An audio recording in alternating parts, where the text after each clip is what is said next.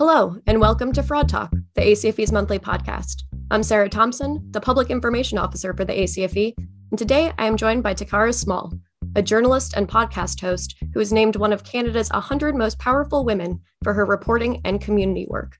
Thank you for joining us today, Takara. Thanks for having me. So, you are currently a tech contributor for several outlets, which include CBC, BBC, and The Walrus. We've seen some recent examples of investigative journalism exposing big frauds like Wirecard and Theranos. But with your background, I'm curious to hear your thoughts on the role that online media and social media plays in shedding light on fraud and educating the public on how to avoid fraud. Yes, well, I mean, you know, the online space is one of the most accessible ways for people to learn and to educate themselves. So it makes sense that that's where a lot of people will go to seek out information. Ironically, it's also the place where a lot of people go um, to perpetrate frauds, to, to you know trick unsuspecting people into investing in coins that don't really exist and have no value, or um, lure people into providing you know personal information and data that can be used against them or sold in the future. It's it's such an you know you're probably going to hear me say interesting a lot. it's an interesting time um, because there's just so much information out there, and it's very hard for people to sift through what's true and what's not true. I will say that the online space has empowered certain people um, to fight back against misinformation and it for journalists themselves it helps them connect with people that perhaps you know in other different times they wouldn't have been able to do that. There are so many people who I just recently did a podcast about the cryptocurrency exchange, one of the biggest in Canada, and there were so many people that felt comfortable reaching out anonymously online that I doubt would have had perhaps the opportunity or the ability to do that in person. I think right now it takes a lot of I think a lot of the onus is on individuals to know and understand what's happening in the cybersecurity world because a lot of the time people and journalists you know are guilty of this too they they talk and speak to the audience that that already understands what's happening they use words and terminology that the average person has never been exposed to and, and would likely have a hard time understanding um, i think one important thing to share is that when we're talking about disseminating information, um, we're talking about journalists. You can't see me doing like, you know, air quotes. Um, it's because there are a lot of social media influencers now who are considered journalists or are considered, you know, reporters, and they don't necessarily um, apply the same type of standards that a, a, traditional news org would. And so I think that's the tricky part is that anyone who has maybe a sizable audience is viewed as an expert or viewed um, as someone with that who's doing providing information because they're doing with the best of intention and not because they're trying to make money at the end of the day. Yeah. Very big answer. Sorry. on tangent a bit. Yeah, that made me think of like um in my role here as public information officer, obviously I try and reach out to different journalists that are writing about the fraud space to see how we might be able to provide information to help, whether that's expert interviews or uh, data from some of our different reports and stuff. And I do feel like I've seen over the past couple years, probably like the past four years or so, but more and more journalists having their email addresses or an encrypted saying that they have an encrypted way to um, to take in tips from anyone and having that right in their Twitter bio.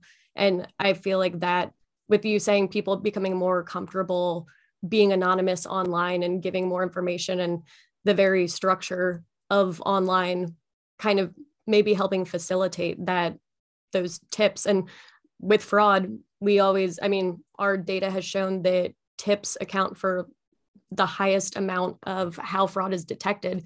So the more that we can encourage tips, I think the better. But it's interesting to see journalists really using that and harnessing that.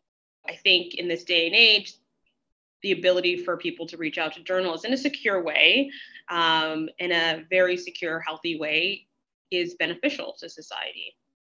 Yeah. But like you said, there is that downside of if you're tipping off someone that you think can do something about it or people acting out of ill will and sending false tips to people who might not have that like you said kind of the the journalistic background to actually okay this is an interesting tip. Now i'm going to do my due diligence but just running with it being like well someone said this so i have to share it with all my followers that this is what's happening. Yeah and like i think you know from what i've seen it's a lot of people who are sharing information that isn't correct and a lot of people who are their entire focus is building or growing their fan base not necessarily providing information to their followers or viewers that they can use in their life that is that is helpful. So like um what i mean by that is just that you know uh, there are some people obviously who just will share reshare um, rumors and innuendo and all that stuff but there are a lot of people who are um, just incredibly well known in their space, and they just disseminate and share information with no, um, with really no care for how it will impact someone who acts on it. And these, you know, a lot of people who are famous or influencers will just, their whole entire focus is growing or enlarging their fan base or gaining some type of notoriety so that they can fund their next endeavor. Um, and then that's i think that's so dangerous because how do you how do you adequately fact check that when it gets to such a big size? Yeah i've always thought that now that we are where we are in society with social media with online media all this stuff i feel like they should start requiring some sort of media literacy class in in schools just to be like hey here are things that you need to check before you just accept something as truth yeah. Yeah. Um, but switching gears a little bit, but similar field um, to your expertise in everything tech. We've all been dealing with many new issues and vulnerabilities thanks to a large part of the global workforce working remotely during the pandemic. Um, in your remarks at our recent Canada conference, you stress the importance of companies being transparent with their employees and customers. And that could mean transparency about why they're implementing certain cybersecurity measures or being open even about data breaches or attempts to hack the company data. In your opinion, why do you think it's so important for organizations to be transparent? And do you have any advice for companies that might be hesitant about, you know, being that open? Yeah, you know, you mentioned the shift to remote work, to um, virtual work. And that has just opened up a Pandora's box when it comes to data breaches and, and leaks um, of that sort. I think there are a lot of companies, and I've spoken to a lot of entrepreneurs um, and company leaders who want to do the best thing they possibly can for their customers or their clients and sometimes they're confused at how that happens also leaks and data breaches happen and sometimes you know these companies don't know um, because they're so could convert um, it's so hard to um, find these type of these types of breaches so they happen sometimes without anyone's knowledge and it can take days months years to discover it which is why i think it's always good to be proactive companies should try to have some type of um, you know process in place for if that happens, you know, what they can do, what they shouldn't do. But sorry, back to your, your larger question about, you know, why it's so important for organizations to be transparent. And I think it's because we're living in a day and age where you should assume your business um, may be hacked. Uh, depending on the size, if it's a small business, you may not have a lot of resources at your disposal, but you should at least assume that it could happen now in the future um, that a third party could be hit by an attack as well. A lot of companies uh, rely on third parties to deliver the, the software, to deliver the services um, that they need, especially as we all are remote, or apologies, some, some of us may be remote right now. So it's good to have that in place. Um, and being transparent about when things go bad is helpful because you don't want your client or customer to find out another way, which would damage the trust they have um, for you. And it's you know there are so many ways that if you are hacked or and you know you are do find yourself in that horrible space that it'll come out at a later date and time and you don't want customers to think that you're hiding something and we i'm sure many people these days they read the news they see that it's always there's you know this company was hacked this day or this you know company had some type of data leak. Uh, I, I think customers understand that this happens and it's now a regular part of doing business and just living their life online. So it's not like this is something that is completely unusual. I also think you know things are changing so fast. I mean, I, I, remember, I think this was like last month, I'd say, there, you know, Lloyd saying that they were going to um, change how they provide cyber insurance. So that was like huge, you know, like the fact that they're, you know, going to limit the type of insurance packages they offer when it comes to breaches and hacks and ransomware, or they're going to increase premium rates for it shows that like the industry one of the biggest markets in the world sees this as not going away, but likely increasing in the years to come. So that's a sign that every business, no matter how big or small, should have some type of plan in place. And again, like I don't, I don't say that um, in any way to shame companies that don't. And even if you're a small business, if it's just like, okay, if this happens, what do we do? What information do we, um, you know, seg- segregate what can we tell our employees just simple things like that are so important and I, I am in canada but i know in the us there are like a slew of laws that they're that are right now working their way through.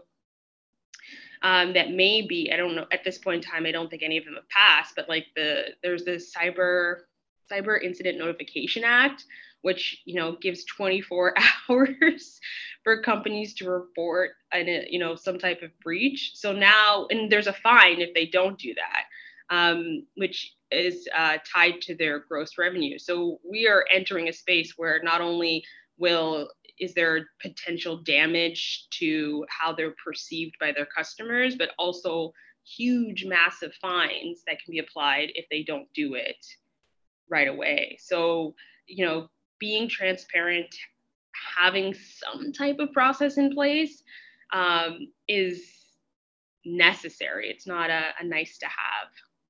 Yeah, absolutely. Just since you mentioned also being aware of if you have your cybersecurity through a third party, but just third parties in general, I forget it was one of the really big breaches, and I want to say it was pre-pandemic, and it's escaping mm-hmm. me now, but it was I want I think like a very big bank and they ended up getting hacked because someone managed to hack their HVAC system that had been controlled and it was like a third party vendor but it was just wild to think that it's like they had what they thought was robust cybersecurity for the bank itself but it was this little back door that they hadn't I don't know if they didn't think to put it as part of their cyber cybersecurity plan but just that they were able to hack the HVAC provider and then somehow get in through that way, which is crazy yeah. to me. Yeah. I mean, in Canada, we've seen some of our major banks, we have four major banks, and um, we've seen just in the last like three years, um, two banks hacked. So this is just like a normal part of life now. And I, I also think that customers you know people in general should also have some type of credit reporting in place. I know everyone's probably thinking oh well there was that issue um, not too long ago but it's so important for people to also have some type of plan in place or notification um, that if something does happen or someone tries to impersonate them or you know even worse that they're able to have um, you know some process, something in place that alerts them to that, whether it's through your bank, whether it's through credit reporting services, something like that. Because, um, yeah, it's just like a different world now. Everything, there have always been, you know, hacks and there have always been data breaches, but everyone is living their life online through work, through their personal side, that it's just so tricky. Yeah, to keep track of all the moving pieces of your identity or your company's data and yeah getting a hold on that I feel um, like people listening to this this podcast will be like, "Well, okay, thanks for the doom and gloom." like, uh, I'm paranoid now. I feel that, like you said, since we've seen such an increase in this, and it it's common knowledge, sort of. Like I've always considered myself a realist when it comes to that, and I, I mean, years ago, I basically figured, eh, every piece of information needed to steal my identity is probably out there already. And so, like you were saying, just staying on top of credit reporting, staying on top of different alerts, it's, we have come to a point, at least in my opinion, in society, that it's just a matter of when someone might try to put all those pieces together and not a question of if. And so, just the only thing you can do is really be proactive in being aware of different things and and kind of having a plan in place. Okay, what happens if I do personally, if someone tries to apply for a mortgage in my name or something? What steps mm-hmm. do I go through then? Because mm-hmm. I'd rather I'd rather be a little bit pessimistic, but be proactive than just think like, oh no, people wouldn't people wouldn't try and hack that much because I know it's not yeah. True exactly. And i do and i do recognize that putting the onus on the victim is not in any way fair and it is not a sustainable plan for any country. So that's where laws and legislation come in right? Like if we are going to say that this is part of you know our day-to-day lives moving forward this is a reality people will have to face then there should be laws there should be systems in place for people who fall victim to this horrible type of crime. I'm talking about on the individual level but also you know small businesses who fall victim to this. There should be legislation and, and assistance in place at a national level that's free for people. Yeah. but you know will it happen anytime soon? Eh, i don't know. Well remains to be seen. Um moving a little bit to the side of tech stuff everyone's favorite hot topic right now cryptocurrency the rise of cryptocurrency. Um, you have expressed some concern about the stability of these cryptocurrencies. Do you think that they're here to stay, or do you think that this might be a little bit of a bubble that will burst? Yeah, I think both can be true. I think they can be here to stay. Um, but also the type of activity we're seeing right now, the the amount of money that's being invested into this space um, can also see a lot of consequences for people. And i think this is not this is not me saying like cryptocurrencies um, are you know are of no use. Um, they shouldn't be uh, you shouldn't be allowed to purchase coins that, that's not what i'm saying but what i have found is there are a lot of everyday people um, people who aren't multimillionaires who are heavily investing because they don't know where to put their money. They are seeing and recognizing that inflation is going up, but wages aren't. Perhaps if they have a small amount of money in a bank, the interest isn't providing the type of return that would allow them and maybe their children to um, access health insurance if something bad were to happen, to purchase a home.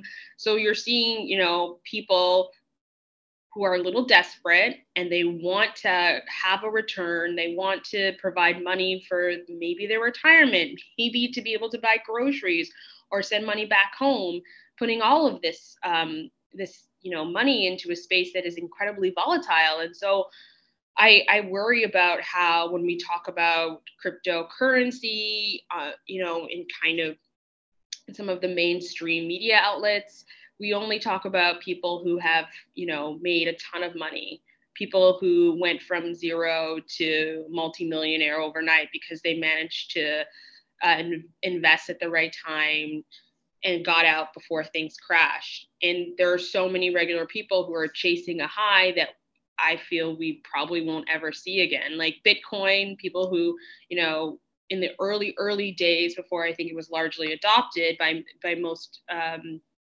by most people, they managed to see huge returns. They managed to, you know, people you know, more than quadrupled what they put in.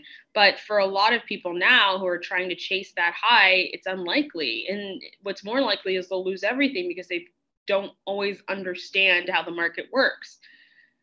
And so that's kind of what I what I worry about um, is desperate people looking for a solution that really doesn't work for them. And there are so many companies now that are that allow you to pay for a coffee or shoes or whatever um, using select currencies and that adds some legit- legitimacy to it. it. It makes it seem like okay well if this company accepts it then there must be something there and without that deeper research they may end up losing everything yeah i happen to to agree with you on just i'm i'm skeptical about it. And I know that I haven't done nearly as much research as I'm sure you have and other people that I've talked to, but it just it seems a little a little suspect. And I do wish that, like you said, with uh, media coverage of it, mainly highlighting the stories of like, oh, look at this. This person, you know, bought three Bitcoin back in yeah. 2010, and now they're using that to buy a house and all that stuff. It's it's kind of I, it's misleading.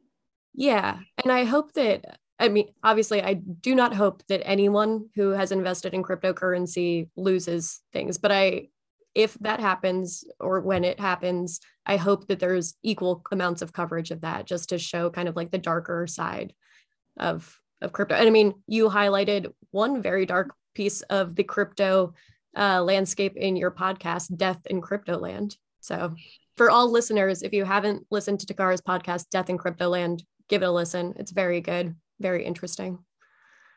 Just giving yeah, you, a little plug there. thank you. I appreciate it.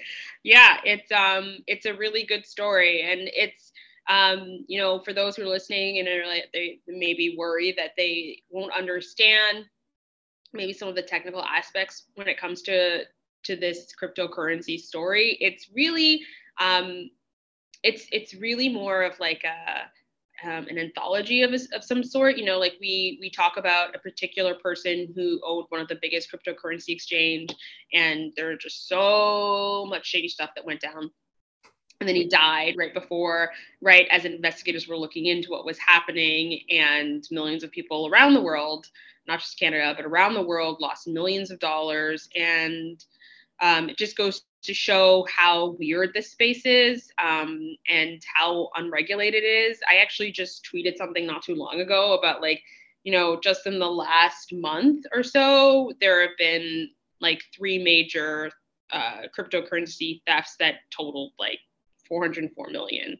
So, like, you know, even if you happen to invest in the right currency at the right time, it's there's just so much unknown and another thing that I find like so interesting is that a lot of people are like, you know, cryptocurrency um, is the way of the future, and this will, you know, completely remove the need for certain societal rules or legislation or whatever um, that we use now. It'll free people from being, you know, indebted to a system that doesn't help or work for them. And it's interesting because whenever things go wrong in this space, like, you know, whenever things um, uh, happen to go south, when things don't work out or people lose money or things are stolen, it's funny that people always rely on the same institutions and laws that they completely disregard or they feel are antiquated.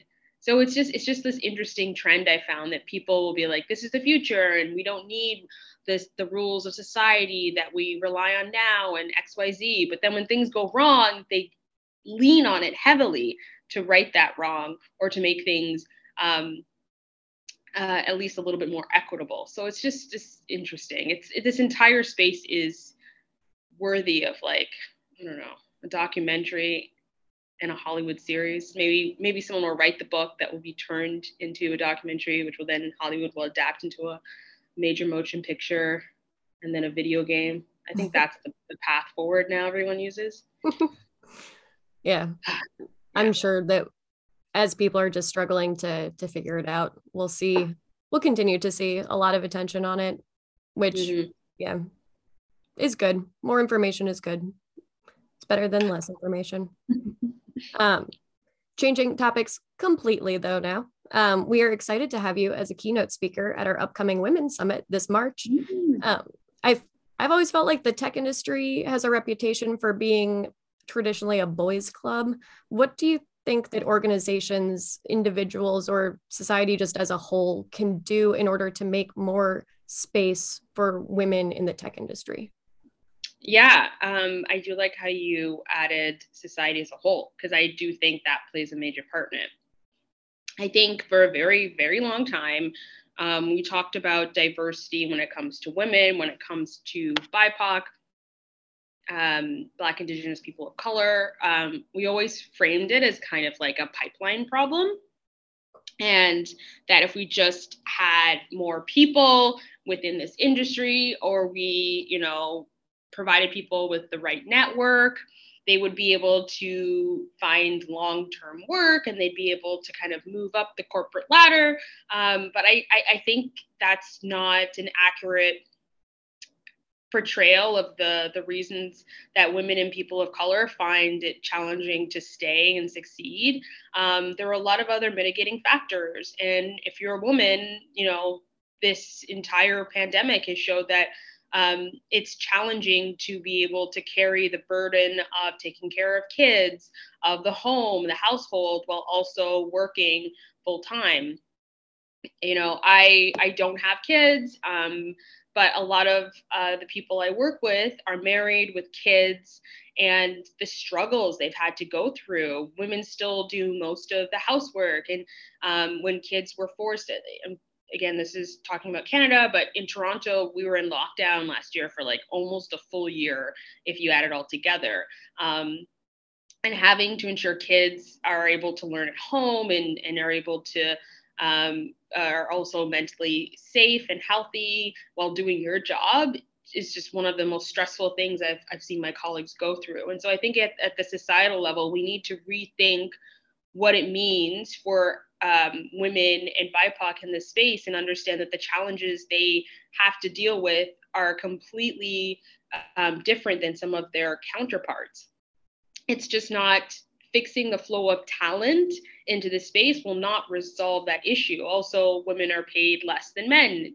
Um, so for the same amount of work and output, women receive less money, which impacts, you know, daycare, being able to um, stay late, to do overtime if they want to, being able to afford the ability to network, like all of those things factor into our societal. And so we have to think about how to create an equitable place, not just within the organization, but um, across the board if we want to inject more um, talented people. And at the end of the day, you know, these these companies want to be profitable. A lot of them talk about profit and and meeting certain deadlines and, and meeting investor, you know, requirements. And to do that, you want the best of the best. So it just makes sense to provide a playing field that allows people to do and to enter the space and to stay. If you have to constantly keep training new people or the best in that field decide, hey, it's financially better for me to stay home instead of work, it doesn't, it ends up hurting everyone. So if the industry as a whole wants to change, I think tackling some of um, the inequalities that exist outside, um, you know, than society as a whole just makes sense and is better. I do also think that um, understanding that some of the cultural factors as well within a company can can have an effect. For a long time, there was discussion of culture fit. You know, if this person is talented, um, they also have to be a good culture fit. But if the culture of the company um, doesn't in any way embrace diversity, doesn't em- embrace people of color, doesn't embrace women, um, then you're never going to you're never going to change the makeup of your board, of your staff. Yeah, that makes sense. If the culture is already established as kind of that stereotypical white gamer guy who wants to spend a lot of time in the office and so paid leave isn't prioritized as much as like ping pong tables in the office or having a bar or snacks or something like that that's you're already create in my opinion not trying to to say anything controversial, but just in my opinion, that already is kind of setting up a situation that you're not going to, it's not going to work to bring on people who aren't that type of person immediately. Yeah. And, you know, for startups that don't maybe have a lot of money, simple things and you know there's a, a, recent study that found simple things like you know a hybrid approach to working which allows parents to stay home maybe half the week or maybe one week you know this first of the month or, or whatever. Like simple approaches that may seem in your mind as unimportant can make all the difference. And so engaging with your employees, but also the type of employees that you don't see reflected in your workforce to find out what they need, what is important to them, what they prioritize is so critical. And those are things that you can do right now, or, you know, we're heading into the new year. You could do, um, you can factor that into your plans for Q1, and you you will see a difference in the outcome that your team puts out if your employee base reflects the customer you're hoping um, to attract. Yeah, absolutely.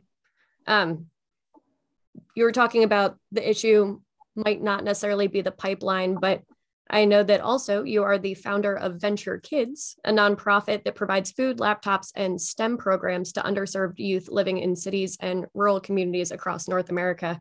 And I think that that's just an amazing initiative, just in order to help grow that pipeline and bring people that children that will turn into adults that might not have been able to get those opportunities without that type of outreach. And the stem field is exponentially growing. What are some things that you think that anti-fraud professionals can do to help encourage the next generation of fraud fighters to get involved and also specifically in anti-fraud tech yeah, I love fraud fighters. It sounds like a group of superheroes. Kind of love it. Um, can I get that on a t-shirt? Um, yeah, so you know, Venture Kids, what we do is we we provide you know the resources, the training uh, for students who are interested in going into STEM and who maybe perhaps want to start their own business or startup in the near future.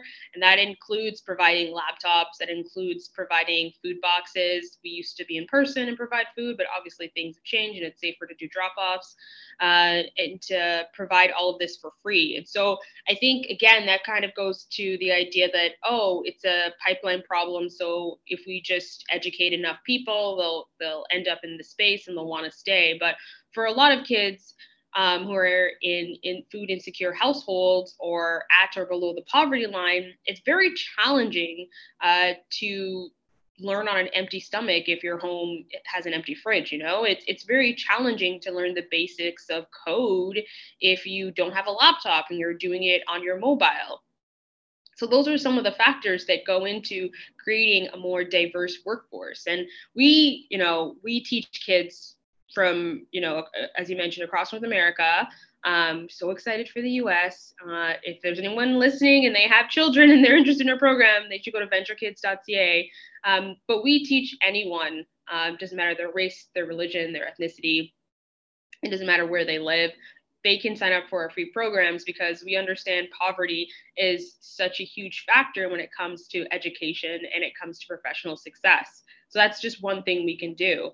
Um, I think another part, and, and I think this is where governments come into place, is digital literacy. And you mentioned that earlier in our chat. And I think digital literacy is such an incredibly important part of this because we have to understand that not every child has access to um, the type of information and knowledge and resources to make the best informed decision for them. And I think fundamental choice is such a huge thing. And if you don't understand privacy policies or security policies, then it's really hard for you um, to understand how and why the things things that happen do how can you protect your personal data information if you misunderstand how an application will use abuse or sell your info so digital literacy is huge and there's there's no way that one organization can solve that issue. It comes down to providing that type of training and information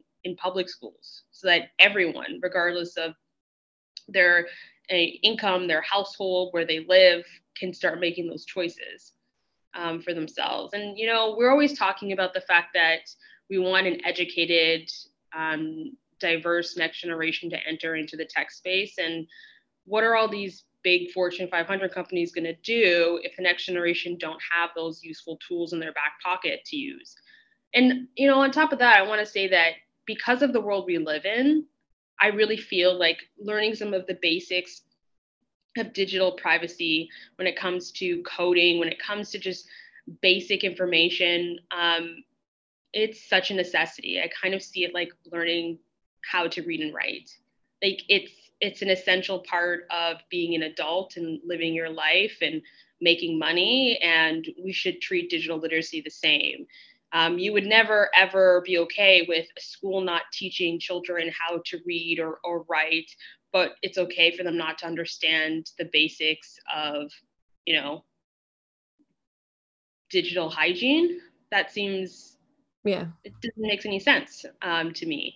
And so, if we believe that those, if we believe reading and writing are critical skills that any adult needs to have, then shouldn't we feel that way about digital literacy and security um, if they're entering into a world where everything um, somehow finds its way back to remote or online work.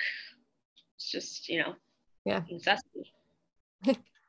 yeah, you would think that there would be more more emphasis put on that just with being realistic about the world that we live in nowadays. So but yeah, it's mm-hmm. awesome that you're doing so much to help through Venture Kids. Again, she already mentioned the website, but venturekids.ca. Go visit, donate, see if there's anything you can do to help. yes, yes. And also, I just want to say, like, volunteers, like, if you are working in the space and you also um, feel like this mission speaks to you or and you want to give back, like, we also have volunteers as well who help teach our courses that help with curriculum. So it's really um, important. And I just want to add one more thing. I feel like that's that's my like motto, my saying for this interview. One more thing, um, or I'd like to add. Uh, but I do want to share that there are a lot of programs and boot camps that are um, aimed at providing this type of education to young people, but they are incredibly expensive. Um, they they offer, you know, um, you know, maybe digital literacy programs, or they offer um, coding classes that you can do at home or you know after school. And the problem with that is if it's in, it's incredibly expensive for a child to sign up eh, for these programs, that means there's a whole community um, that can't. And we require everyone in society to participate and be able to learn and make safe decisions for themselves. So you know, these expensive programs are alienating an entire group of people um, who have the right to understand, you know, how the internet works, you know, privacy and security for themselves and for their loved ones. So just want to add that. You know, one thing I want to add is that I feel like in in tech, in this industry, we talk a lot about the type of people we need uh, in order for um, our country, you know, again, a Canadian, but our country or our industry or society to move forward, that tech will provide um, solutions to some of the biggest problems that humanity is facing right now, that this is our golden ticket to, to be better.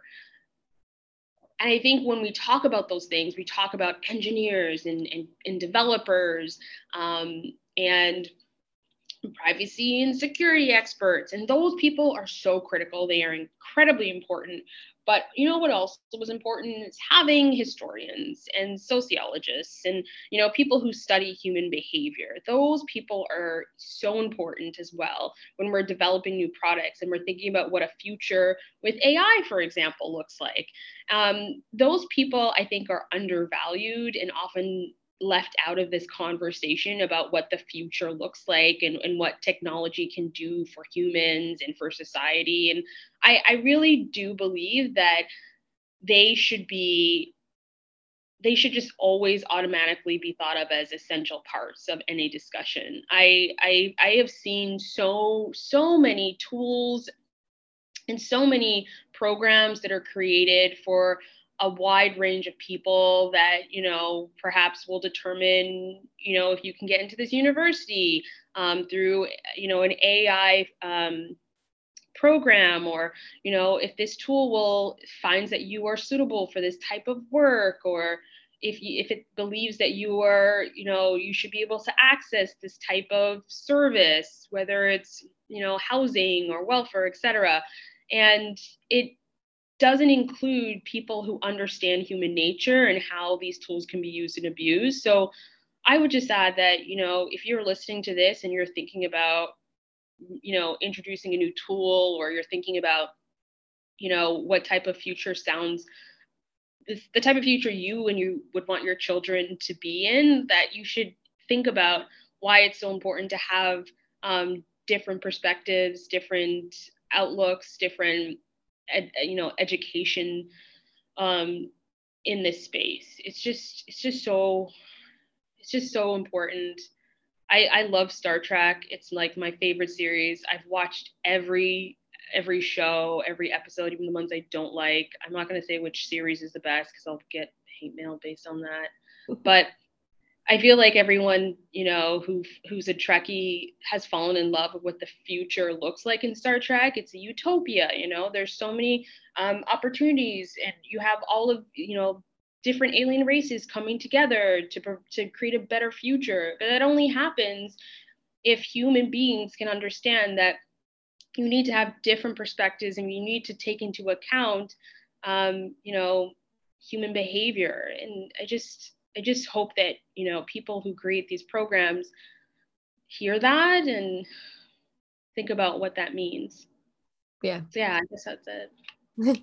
Absolutely. No that makes so much sense. I mean i've even heard that starting to be talked about with very specifically machine learning and ai with mm-hmm. anti-fraud programs and how people might say like okay well we can get tech people to figure out what types of patterns that this software needs to be looking at but then they also then need to talk to fraud examiners to be like well what's the actual human behavior that might predicate this? What are some of the behavioral red flags that hr might be aware of? But we need to build those into this software. It's not just numbers. It's not just that unstructured data. It's it's a lot more it's a lot more layered. And yeah if we don't take that part of of life and being a human into account it's going to end up missing specifically fraud fraud stuff. But um just overall yeah i think i agree wholeheartedly with everything you just said.